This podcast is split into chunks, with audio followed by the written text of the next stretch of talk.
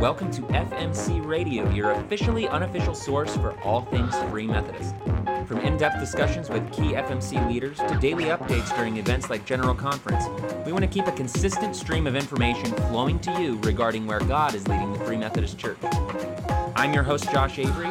We want to invite you to sit back, relax, and join us on this journey as we learn what it means to be Free Methodist in this episode of the FMC Radio Show.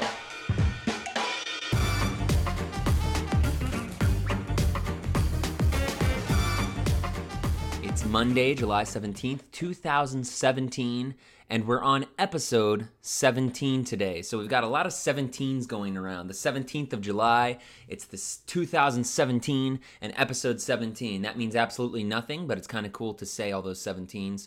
So, welcome back uh, to episode 17.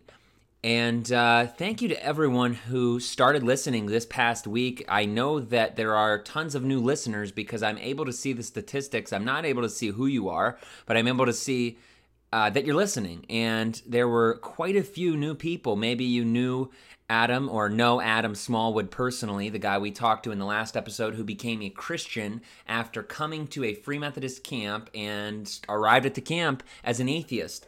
Uh, very interesting story and a great time to be able to sit down with him uh, several weeks ago, about a month ago now, and speak to him about his story. That's in episode 16. You should go down and listen, go back and listen to it if you haven't had the chance yet. Um, today, we're going to be doing something a little bit different. Um, and uh, you may have noticed the title of this episode that comes from this it's kind of a quote that comes from a sermon given by bishop david roller. And if you're unfamiliar with bishop david roller he is the guy who's of, of, each of our three bishops he's the one bishop who is in charge of the eastern side of the united states and some other countries as well.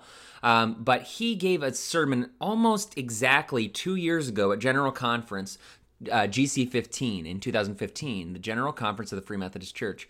And one thing I know, um, one reason, of course, as you guys know, that I started up this podcast was because I realized in the churches that I've been involved in, there were a, a handful, I should even say, even more than a handful of people that knew about Free Methodism and had a grasp of what was going on on the bigger scale.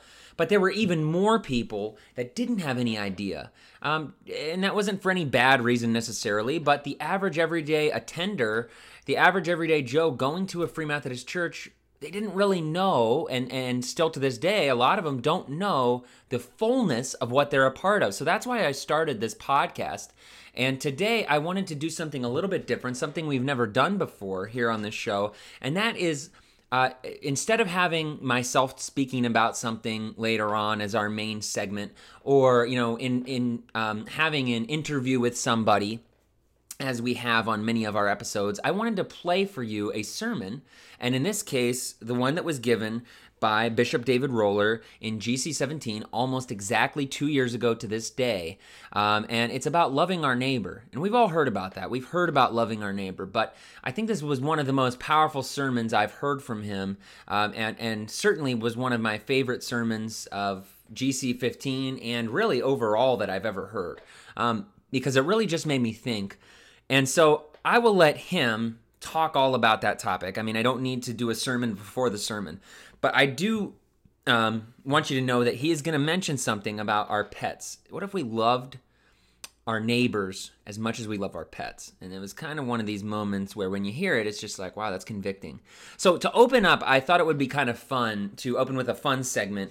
And uh, as he's going to mention that as an aside here in his talk, Bishop Roller, here in a few moments, um, I wanted to give you the top five dumbest pet items that I could find. These are real items. I know when I when I tell you about these things, you're going to think they're fake. But these are real items that you could go out and buy right now online for your pet. And so I want to tell you about the dumbest, the five top 5 dumbest items that I could find for you to buy for your pet. These things really exist. The first is I guess compared to the others it's not too bad, but it's a pet high chair. So if you're sitting around the family dinner table and you're wishing, man, I wish uh, you know Scruffy could sit up here with us, that would that would really just make the family complete. You can actually buy a pet high chair. Make sure that dog's right up there, sitting up at sitting up at the table as if he were a baby in the family. I think that's the dumbest thing. I'm sorry if you have one, um, but it's kind of stupid. So let's move on to even dumber stuff than that. Number two, the dog bacon bubble blower. You think now that's got to be fake. It doesn't even. It sounds like you're just rhyming words here or trying to use alliteration. But the dog bacon bubble blower, this is real. So they so these people sat down. They thought, you know what dogs love? They love chasing bubbles. You know, they did you blow some bubbles and they run around trying to bite them in the air. That's hilarious. They said, you know what else they love? They love bacon. So what if we made a bacon blower that blows out the bubbles automatically? And not only that, but like the bubbles smell like bacon. Oh, these dogs are gonna love it. So you can you can literally buy the dog bacon bubble blower.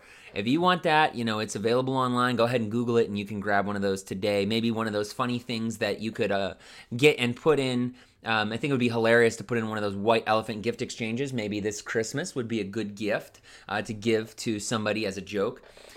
Number three, the Sexy Beast dog perfume again, I told you you you thought I was gonna think I was joking. You know, I I, I told you that that was gonna be what was happening. But again, it's serious.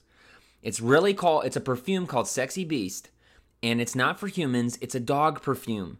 It's made with nutmeg oils, mandarin, and other spices for that perfect smell.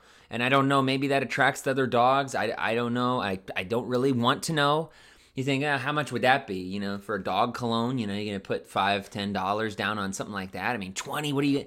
No, it costs seventy bucks for the Sexy Beast dog perfume. This is who's gonna be? Who's out there buying this stuff? I mean, again, supply and demand. It doesn't exist if there's not someone out there buying it. I can't believe it. It only gets worse from there. Okay, number four. Maybe you're feeling a little bit left out because you oh the dog bacon bubble blower, the sexy beast dog perfume. What about I got a cat? I, I need something for my cat. Okay, we have something for you. If you've ever sat around your house and you want you say, I just really wonder right now, is my cat purring? I, I'm really just curious about this. Is my cat purring right at this moment? I know a lot of people are sitting around their homes wondering that about their cat. Well, good news. There has been invented the purr detector. It's literally it's a lighted cat collar that literally lights up. You put it on your cat, it lights up when the cat is purring. Now, if you have a cat, it, this is just non. It doesn't make any sense. What what in the world are they thinking here? I mean, does anybody sit around their house and if you're petting the cat, okay, you can feel and you can hear it's purring. Do you really need to look across the room and say, "Oh, good news. Okay, it's lighting up. The cat's purring." I mean, what I am so sorry to say that these things actually really exist. Number five, the Pawlish, and, and I need to spell it out here P A W L I S H. Okay, get the joke. Paw, uh, the paw of an animal. Okay, Pawlish. The Pawlish, dog nail polish. So if you didn't think that your your dog's you know feet look good enough, you know, it's, ah, it's missing something. It's missing dog nail polish. It's something that would be good for dogs. I'm going to put that dog nail polish on. And it would be funny if it was called Pawlish. No, it's not funny. It's horrible.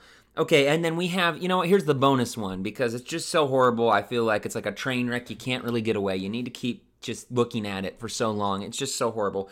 So this is even worse. I think this is just the biggest ripoff here. I mean, we had a ripoff with the Sexy Beast dog perfume and the and the dog bacon bubble blower. We don't really need those things. But I think this could be uh, even the purr detector. That's kind of a ripoff. But the lingual dog translator. Uh, get the again. It's a it's a joke about bilingual bow because bow wow of a dog. Okay, you know nobody's laughing, not even me. Um, I'm sure there's somebody listening to this just like laughing, thinks it's the most hilarious pun they've ever heard. But the bilingual dog translator, you have a little app and it analyzes analyzes your dog's barks to determine which emotions your dog is feeling. So you wonder, wow, I wonder what that bark meant. Was that an angry bark? Oh, here it is on the bilingual dog translator. Oh, he sure is. He's happy. Oh boy, it's having a smiley face today. What? and then again, if you feel left out about that, you say, oh, I wish I had that for my cat. When my cat meows, I, I always wonder what his emotions are. Well, you could get the meow lingual cat translator. So don't feel left out today. Um, and these are the kinds of crazy things that people do for their pets. And there are people out there buying it. Maybe somebody listening to this today is really offended. They're like, well, I'm the one who bought the purr detector. And you're just like sitting at home, like real mad that I made fun of you. I'm sorry about that. You can send me an email, josh at befreemc.org, and we could talk all about how angry you are. Um, but for now, let's just leave it at this is uh, the dumbest list of pet products I've ever heard. And with that being said, let's transition into my good friend, your bishop, my bishop, Bishop David Roller. I sat in a hotel room, TV on, CNN. There was a piece on Muslim Christian anger in the UK. So I switched to Fox. They were talking about anger between the rich and poor over tax policy in this country, channel after channel, and they were all about hatred. Finally, I hit the home and garden channel, and they were, they were angry about mold. So, hate motivates Anger sells. I mean, you know that. In fact, hatred is the fuel of the modern world. There's hatred between the Sunni, the Shia, the Sufi, hatred between Muslims and Christians, hatred between Tea Party and mo- moderates, Apple and PC. Have, have you watched the news lately? I, I'm sure you have. It's all hatred all the time. Now, hatred is when anger boils over. It's when your amygdala cannot have a rational conversation because you've succumbed to pure rage, pure emotional ecstasy. But we stand apart from the anger. Strangely distanced, aren't we, from the rage of the world? Because our defining characteristic as followers of Jesus is the exact opposite of anger it is love. I found the Bloomberg channel. They were doing a special on Haiti. I was intrigued. The, they were trying to say how the country needs jobs, which is true, but the interviewer was interviewing a, a, a Haitian, and the Haitian would not say what the correspondent wanted about jobs. Instead, the Haitian interviewee said, Haiti needs love more than employment. Yeah. Love people. That's the second part of our mission statement. And this is how we will know if we are followers of Jesus or not, right? Love people. This is how we identify ourselves as Wesleyans or not. Love people. Wesley, when they asked him, What is this Christian perfection thing you're always going on and on about? He, he, his answer says it begins with God, with love God, and it ends with love people. Here's how he said it Christian perfection is loving God with all our heart, mind, soul, and strength. This implies that no wrong temper, none contrary to love, remains in the soul, and that all the thoughts, words, and actions be governed by pure love. Pure love. The original commandment, though, wasn't really to love people, was it? It was to love your neighbor, Levit- Leviticus 19. You've heard that referenced already today. And where did this commandment come from? If you've ever had trouble believing in God, then answer me this. How could a motley crew of ex slaves wandering in the Sinai Peninsula, how could they ever have invented a God who said, Love your neighbor as yourself? I mean, where would that have originated in them? That could not have sprung from their experience, these escaping, mistreated, beaten slaves, ex slaves of Pharaoh, could not have just somehow stumbled across unselfish love as their highest command. It doesn't happen, does it? Love of others is not natural. It's not normal. It's contrary to natural law, contrary to what springs from our heart, contrary to the real world. In the real world, krill are eaten by penguins, penguins are eaten by seals, and seals are eaten by orcas. In the real world, grass is eaten by gazelles, and gazelles are eaten by lions. That's the Animal Planet channel, by the way.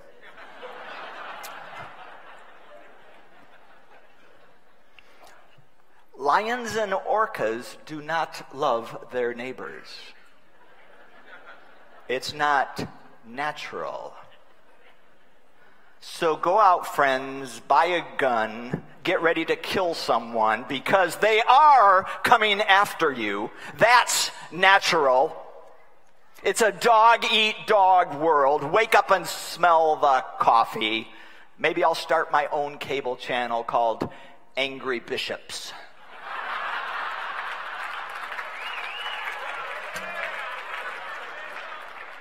to these dusty, desperate Israelites wandering around the peninsula, hungry, thirsty, without a home, God issues this sublime, lofty, incredibly high moral imperative love your neighbor as yourself. Where does that come from? If you think tensions are high today in the Middle East, particularly between Palestinians and Jews, how do you think these Hebrews felt? Surrounded, huddled in their tents, surrounded by the sons of Ishmael Yet God says to them in that context, love your neighbor as yourself. A bit of irony, isn't there, in asking these homeless nomads to love their neighbor as though they had, you know, neighbors. They're always moving.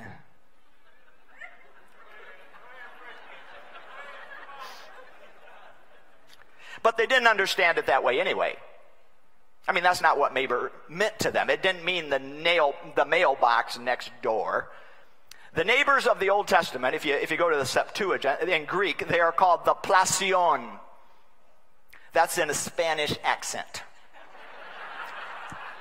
Greek with a Spanish accent. They are the plasion. And to them, in the Old Testament, neighbor, this word plasion meant a member of the Hebrew race. To Canadians, it would have sounded like love other Canadians just as you love yourself. That's what it meant to them. The commandment only made them responsible for the well being of others like themselves. Even continuing into Jesus' day, this word plasion did not include foreigners, did not include even Samaritans. So they were understanding that the neighbor was people like themselves. Brother Bishops, this is awkward, isn't it? I guess we need to forget our embrace all strategic priority. It turns out that's not what it meant. It meant love your neighbor, meant embrace people like yourself. What are we going to do? Yeah, maybe not done yet, right? That Leviticus passage, Leviticus 19, is quoted in Romans 13. Here's what the Apostle Paul said the commandments, you shall not commit adultery.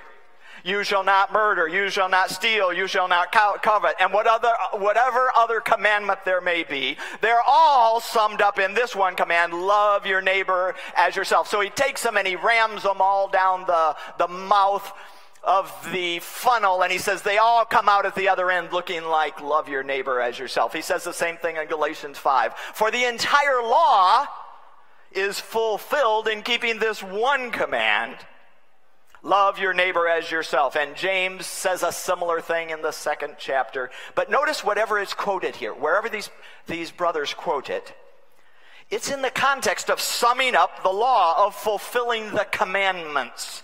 This was legalistic loving. It was love because you have to. And wherever there's a law, there's a way to skirt the law, a way to get around the law. And the way some skirted the implications of Leviticus 19 was to define that word, plasion, neighbor, so narrowly that it became meaningless. My neighbor is basically no one.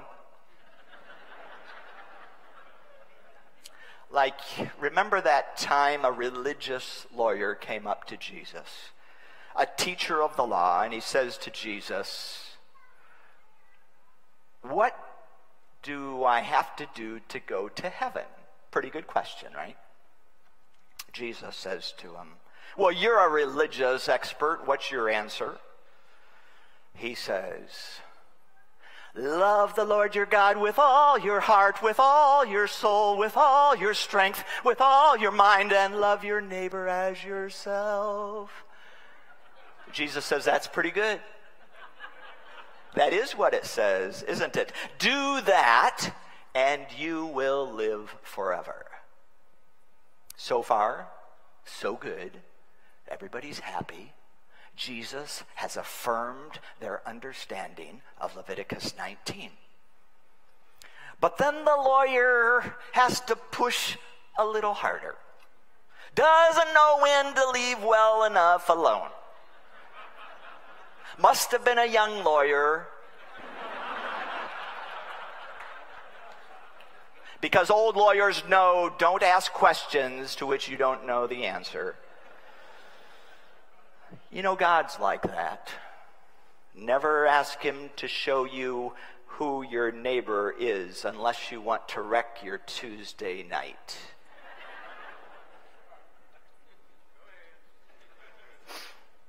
Jesus says, You know that road that goes from Jerusalem down to Jericho? And the religious lawyer says, Yeah. Jesus says, You know that one spot where all the the big rocks are? Yeah. You know that, uh, that bandits, thieves, tend to congregate there? Yeah. Jesus said, Well, it turns out that one time a man was walking down that road. He got to that spot where the big rocks are. Sure enough, the thieves jump out. They grab him. They beat him. They rip off his clothes. They steal everything he has they beat him some more just for good measure and leave him half dead beside the road. Then they flee. Jesus says, Now it turns out that not long after that, down that same road, came a priest. A man who, incidentally, Mr. Religious Lawyer, looked a lot like you, all dressed up, nice striped tie. He came down that same road. He gets to the spot. He sees this bloodied pulp of a man beside the road, and he ignores him. He steps to the other side, goes merrily on his way down the road. Curiously enough, says Jesus, pretty soon, here comes another man down the road. He played in the band at church. He was a Levite, dressed real nice he got to that same spot in the road, sees the bloodied pulp of a man, and does exactly the same thing as the first one. He steps to the other side and continues merrily on his way down to Jericho. Not long after that, said Jesus, wouldn't you know it? Down the road, here comes a Guatemalan.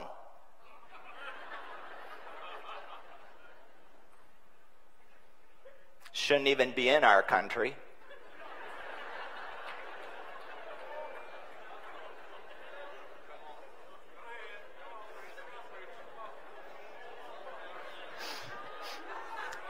Doesn't have the right religion, doesn't have the right clothes, doesn't speak our language right, but he gets to that place,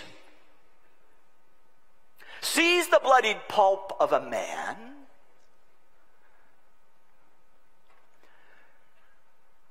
his heart does something.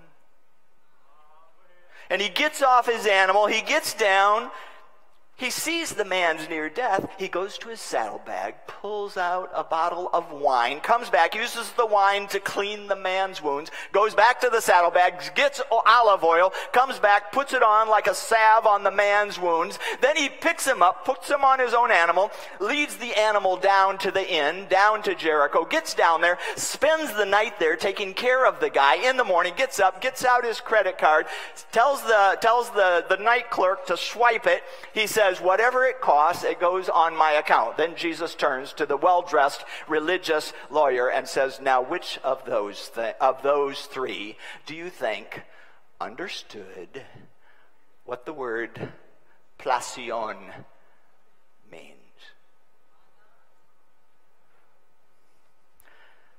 The man, publicly embarrassed, says, Well, I suppose it was the Guatemalan guy. Jesus said, Yeah, I suppose so. Why don't you go and live like that? I think they could have accepted it had he been a good Brazilian. or maybe even a Oh, let's not go there.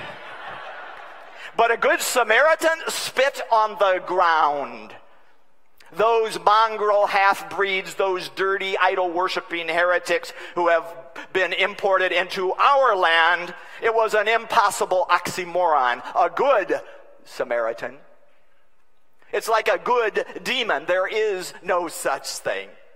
Now, I'm sure you've noticed this because you've all preached and taught this passage and you've heard it referenced twice today already, or I guess once last night, once today. So the, I, I think you've noticed this, but Jesus doesn't clearly answer the lawyer's question, does he? The question was, Who is my neighbor? And Jesus' story is real, really more about what a neighbor does, what love looks like. Jesus' story doesn't define neighbor, it defines love as mercy, compassion for the victim. He's defining what a neighbor does. It's in verse 33. It says, He took pity on him. And you know the Greek says there, he was deeply moved. Let me put it in the roller translation. His heart did a flip flop. That's what happened when he saw that man. By placing the despised foreigner as the one who had pity, Jesus is breaking new ground. Jesus is not accepting the plasion answer of what a neighbor is. He's not letting us define neighbor as the one near us or the one like us. He's tearing down the preconception that we are only to love those like ourselves. So maybe we're okay. And of course, he expands that in the Sermon on the Mount. He says, You have heard that it was said, Love your neighbor and hate your enemy. But I tell you, love your enemies. Love your enemies and pray for those who persecute you, so that you may be children of your Father in heaven. He causes the sun to rise on the evil and the good, and sends rain on the righteous and the unrighteous. If you love those who love you, what reward will you get? Are not even the tax collectors doing that? And if you greet your own people, what are you doing more than others? Do not even pagans do that? Be perfect, therefore as your heavenly Father is perfect. Final phrase bounces us back to Leviticus 19. Be holy because I, the Lord your God, am holy.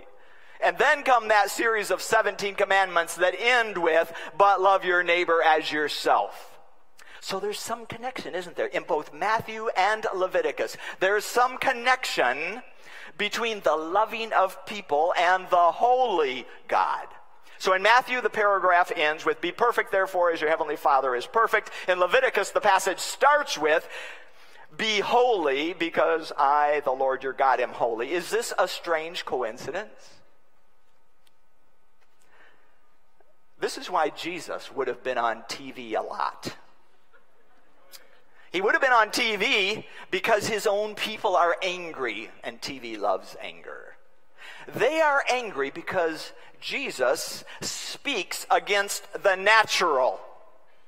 He speaks against ethnocentrism, their love for people like themselves, and their hatred of those who were different. They would have been, would have been angry in Matthew 5 because he tells them not to love just their friends and neighbors, but also to love their enemies. They would have been angry in Luke 4 because he reminds them that Naaman was a Syrian and that Elisha went to the widow of Sidon, both of whom are foreigners, and they consequently try to hurl Jesus off a cliff. That's Spike TV. they had substituted this, this national loyalty for the character of God. They had lost touch with the heart of God. Their hearts were no longer moved. They were angry because Jesus made it clear that they were not participating in the heart of God. There's this progression in Scripture then from love your neighbor to love your enemies. Why is that? Three hints. Be merciful just as your Father is merciful. Luke 6. Be holy because I, the Lord your God, am holy. Leviticus 19. Be perfect, therefore, as your heavenly Father is perfect. Matthew 5. Why the progression from love your neighbor to love your enemy? It's a progression from the best of humanity to the nature of God Himself.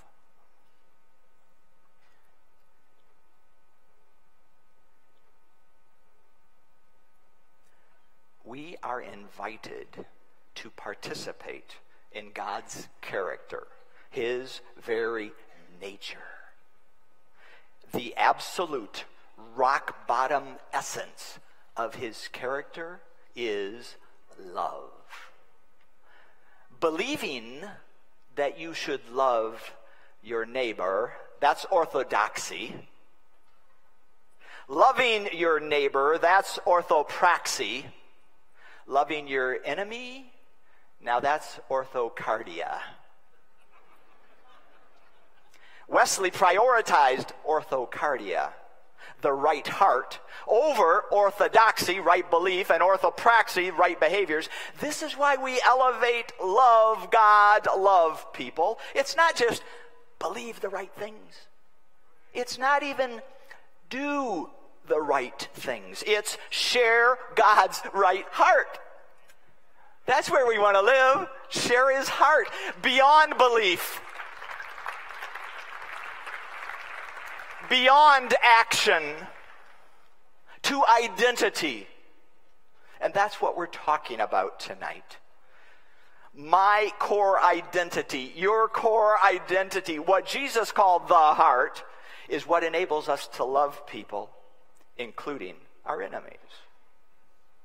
Now, when Jesus said, Love your neighbor as yourself, in Mark 12, Luke 10, Matthew 22, just getting the words right wasn't enough. Remember what he told the teacher earlier? You are not far from the kingdom of God. Even when he had the words right, getting the words right is a good thing, but it's not the thing.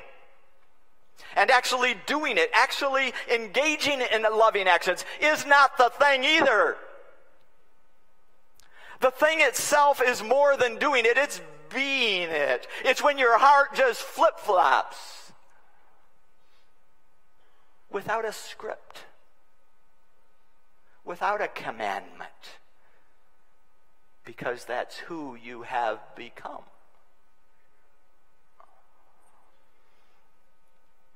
Not just saying, love people, check but finding real, live, unlovable people. Sacrificing for them because of who we are, because it just flows out of us. Isn't this great? I mean, the way we live is so different. Not natural, not normal. But isn't it lovely? Now, John Calvin believed in double predestination. God, in his sovereignty, has destined some for salvation, and others are destined for damnation. Calvin went further than Augustine or Luther because they both believed in single predestination. That is, God has destined some for salvation and simply passed over the rest. Theological nerds call this preterition. Turn to your neighbor and say, preterition. You did it? I was kidding. Thank you, though. So preterition, preterition means to ignore. That's what it means, to ignore. So in theology, preterition is the salvation of some and the ignoring of the rest. But can you imagine a God like that? A God who creates 7 billion people alive right now and is simply ignoring 2 billion of them? I say 2 billion because that's how many people alive right now have not heard of Jesus. Where is the God whose essence is love? Is the image of God in those 2 billion people really so faint as to be worth nothing? Can you imagine a God who creates 2 billion people and then ignores them? Who simply passes them by like some great priest in the Good Samaritan story? Or might that God of love have called into being a people of love and charged them with the task of love by giving them hearts of love? Yes, he might have. So we reject the concept of double predestination as well as preterition, single predestination, because they demand something which we will not grant and the Bible will not grant. They demand a God who willfully ignores the lost, and that cannot be.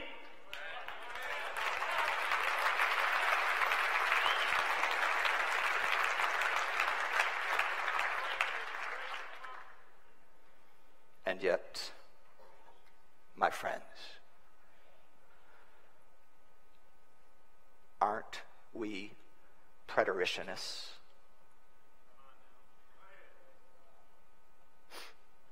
We've just heartily agreed that God would not ignore 2 billion people, allowing them to slip into eternal darkness. Yet we do. Our hearts have recoiled from the idea, it's repulsive, isn't it? The idea of a God who pays no attention to the starving bodies and souls of his own creation, yet we do. We'll talk all day long about the great needs of our cities, but year after year, decade after decade, we seem paralyzed. Is it fear? I don't know, but Truth be told, we have not suffered so our neighbors might hear. I don't think we have. We have not abandoned our homes, our pleasures, so that our enemies might respond. We have not left our jobs and security that others might find healing for the brokenness. We have not even adequately bothered to support our own international church leaders through our, what we call the country support accounts. They're 37% committed right now. And I don't think it's that we don't care or that we're mean spirited. This failure of love is a framework failure. It's a life plan failure. The priest and the Levites' problem as they walked down that road was that they were so dedicated to religious work that they forgot God's heart.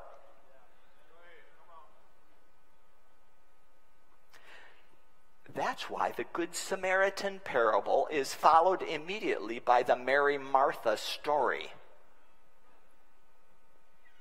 Martha's lifestyle was just like the priest and the Levites all religious work and not enough. Now, one thing I've learned in these past eight years is that it's the bishop's fault. I accept that. It is my fault that we haven't been able to communicate, uh, seriously, that we have not been able to communicate the great and fruitful task of the church in a way uh, that the church might respond. And it's my fault. I'm not being sarcastic. It is my fault that our number of missionaries has dropped. It is my fault that our great cities are largely untouched by us as a people. But if you'd be willing to own a slice of the responsibility with me, may I suggest that the central task of the church seemed to have been largely meaningless to the U.S. church. I mean, the only way we can get people to go on missionary trips is if, if they're short enough, safe enough, and cheap enough.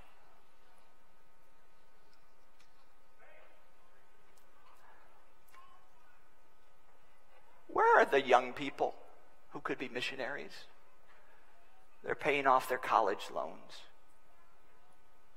Where are the middle aged who could be moving into the cities? They're paying off their mortgages and protecting their children. Where are the retired who could be disciplining, dis, I'm sorry, discipling?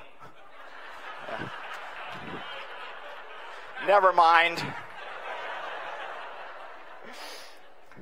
The idea is where are people who could be discipling ethnic leaders? They're staying near their grandchildren. Love our neighbors just as we love ourselves. I'd be happy if we loved our neighbors as much as we love our pets.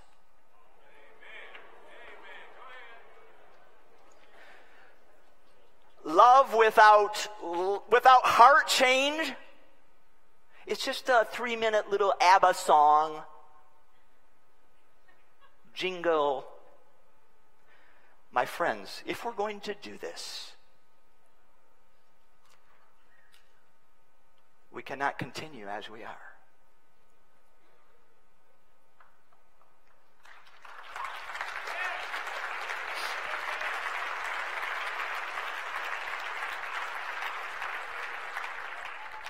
here's what it's going to take it will require love with heart change to minister in the increasingly dangerous, hear this, the increasingly dangerous rural areas of America. It will require love with heart change to have financial systems that work for the immigrant churches. It will require love with heart change to boldly challenge the status quo of the cities we must think large, friends. We must think tons rather than ounces. We must think St. Bernards rather than schnauzers. Uh, I, it's not good, is it? But that's all I got. I'm sorry. You know, but think big. We need to think about space flights we need to think about global circumnavigation. Think large.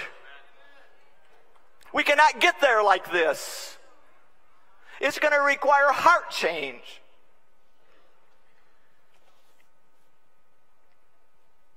Churches of 20 have to stop absorbing our time because cities of millions are running out of time.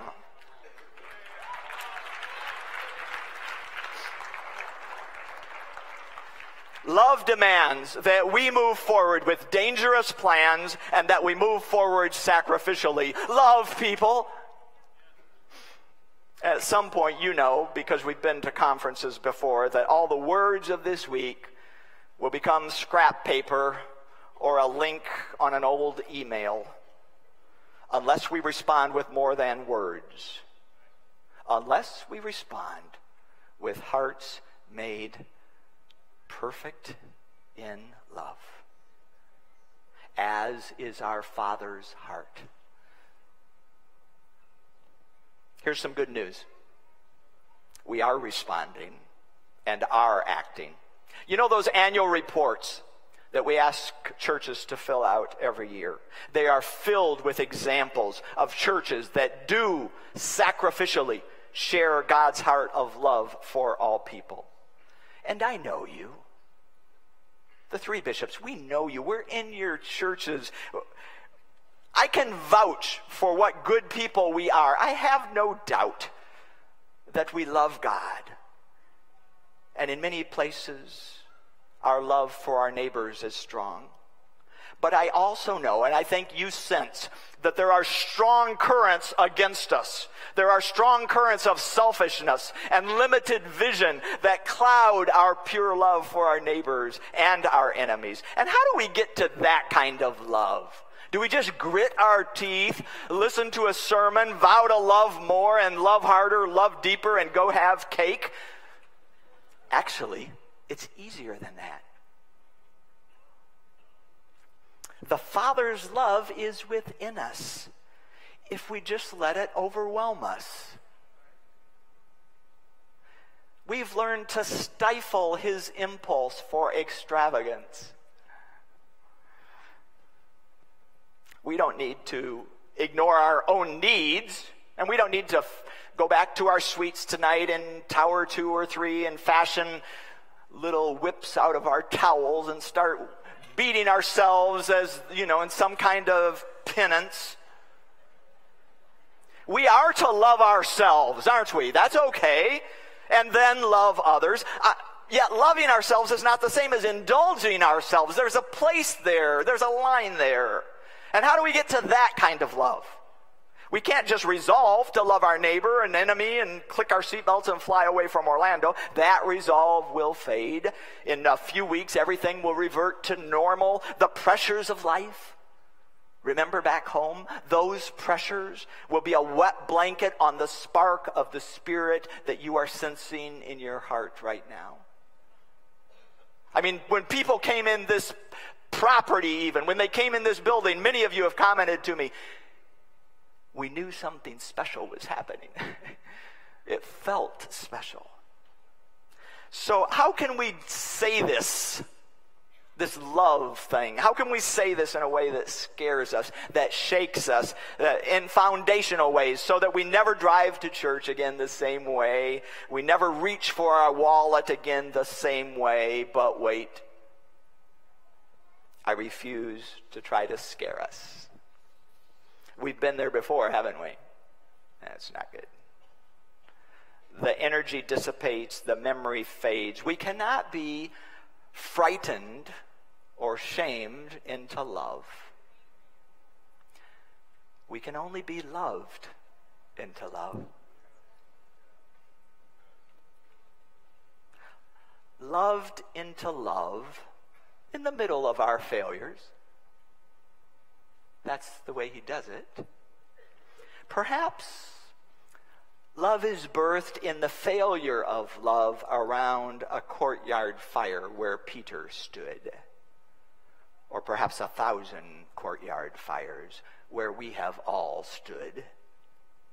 Around the thousand fires where we have said with Peter, I never saw the guy before in my life. Or with the calloused priest We've walked by the beaten pulp of a man. Could it be that we are the priest in the Good Samaritan story, being given a second chance? The thousand slips of faithlessness. The moment, remember that moment? House. And we are left with the accusing. And we are left with the accusing servants so I appeal to those of us who are not completely satisfied with who we've been. It's time to stop failing.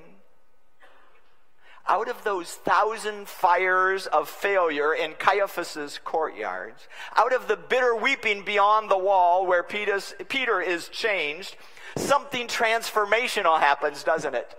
Something transformational happens to Peter when Jesus' eyes locked, locked on his in the echo of the rooster crow.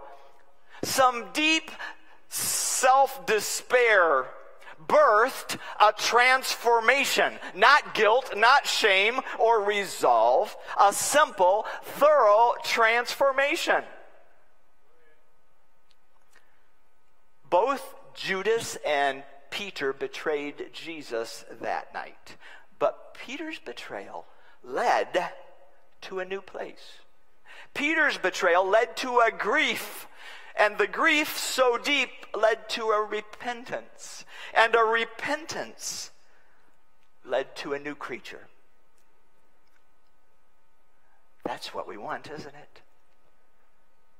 No preacher can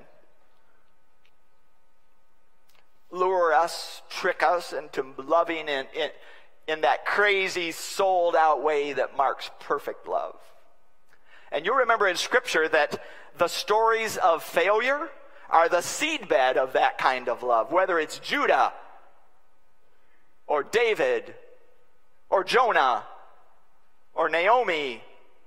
Like Peter, most, most of them walked a, a zigzag path with moments of failure that birthed transformation. So I can't, can't guilt us into loving, only a transformation can do that. I can't convince us to love by painting some great picture of what the future is going to look like. Only a self disgust. Only a what a worm as I. Only a Romans 7 battle royale with self can lead us to that place of self abandon and repentance. And that's where we can take our eyes off ourselves long enough to see others and sacrificially love them. We can only love, really, when God's character is invited to overtake our own character. Now, last night we heard Bishop Kendall talk with us about loving God and being loved by God. Loving God was purposefully placed before loving people because there is a sequence here. There is an essential sequence here.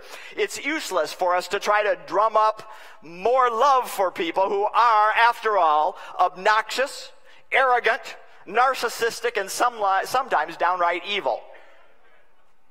But here's what works the only thing that works. When God's love overflows out of our lives, then we can love other people out of that abundance. That's the only thing that works. When God's love fills me and flows out of me, I can love other people and not before. I have no factory of love inside. I can't make it. I can only share it. It's like we're not cul-de-sacs. You know, pretty little places without an outlet. We are busy thoroughfares, avenues, streets. We are through streets for God's love. This is the essential sequence. God's love shed abroad in our hearts. Romans 5. Be holy because I, the Lord, your God, am holy. Leviticus 20. Be perfect, therefore, as your heavenly Father is perfect. Matthew 5. Do you see the connection? Holiness, perfection, pure love. It's only available to us by the restoration of the image of God in us, a restoration of His essential character, which is love. And then we love, then it's easy. And then, in fact, you can't stop it.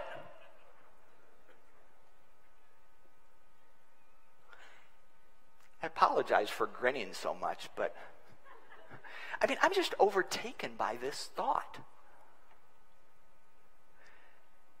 I'm overtaken by this experience. The Free Methodist Church, some of you may remember, used to have a slogan. It was called, We are the church that cares. But I'm going to say, I think we have to be way better than caring I think we have to be better even than loving our, our neighbors. We must be a people who love our enemies,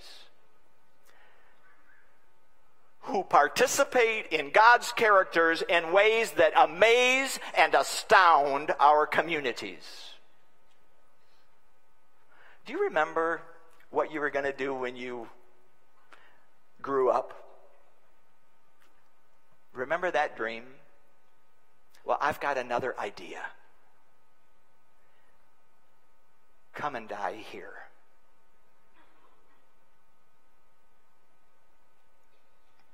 Do you remember what you're planning to do next week?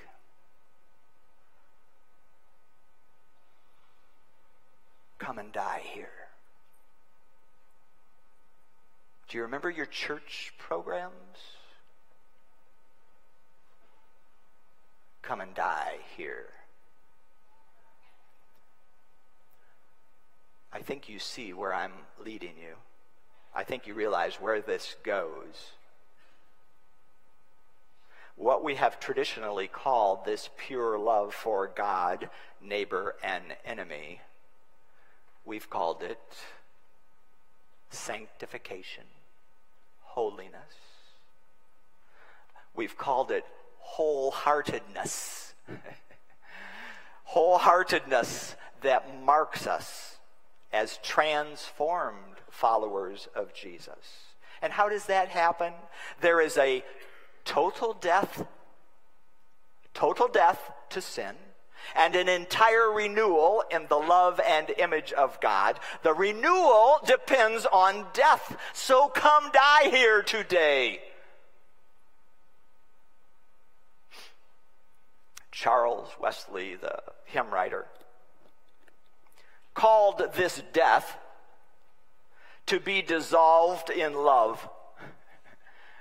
In the third stanza of the hymn, Jesus hath died that I might live, it says, My longing heart is all on fire to be dissolved in love. Come be dissolved here today. I have to confess to you, I'm not praying for God to send revival because I think He's already sent it. It's right here, it's in the room. He has done everything necessary for revival among us right here, right now, tonight. It looks to me like God has probably done his part. And he's just waiting for a people to be dissolved in his great heart.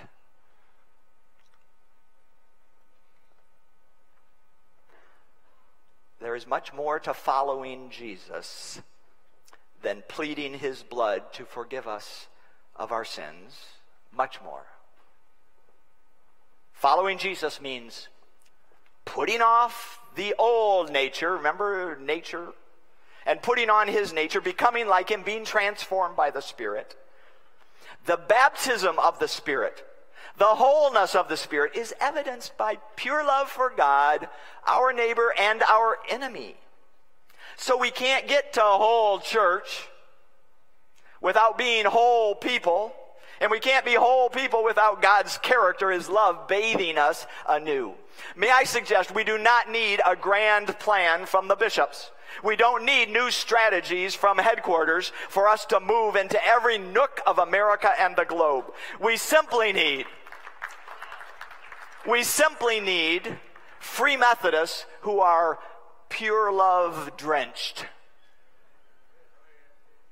Just soak in love. For free Methodists to move forward in the true love of our neighbors and enemies, we must experience what we ask every ordinand as they become a member of annual conference. Here's the question we ask them. Uh, we say, Do you experience purity of heart and life and empowerment for service through the fullness of the Spirit?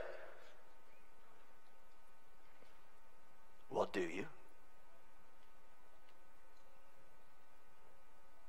It's no simpler, no more complicated than that. Purity of heart and life and empowerment for service through the fullness of the Spirit. We must be a people fuller of the Spirit than we are of ourselves. And you know what manifestation of the Spirit I'm longing for? The manifestation of love for our neighbor and enemy. That's what I want.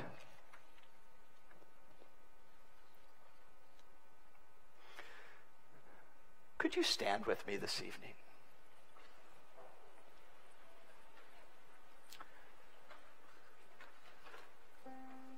After a moment, I want to lead us in a simple prayer of brokenness, a prayer of death to self, a prayer of the emptying of ourselves, and a surrender to the fullness of the Spirit, so that we might love our enemies.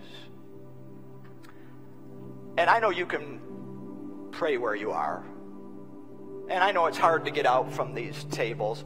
But might we as a people gather courage from coming forward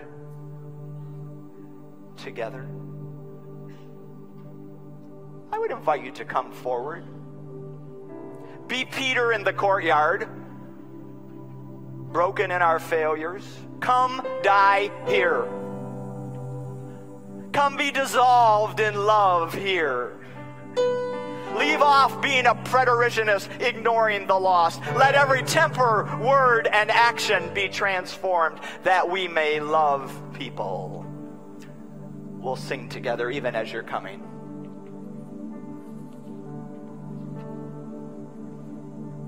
Let me lead us in a prayer.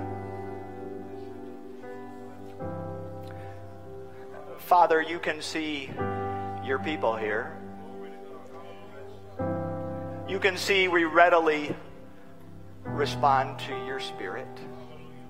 And Father, we're asking you to do a new thing among us. Not because of our resolve, but just because we're transformed by you. So we come here tonight to be dissolved in your great heart, and we know that this may mean, no, we know it will mean.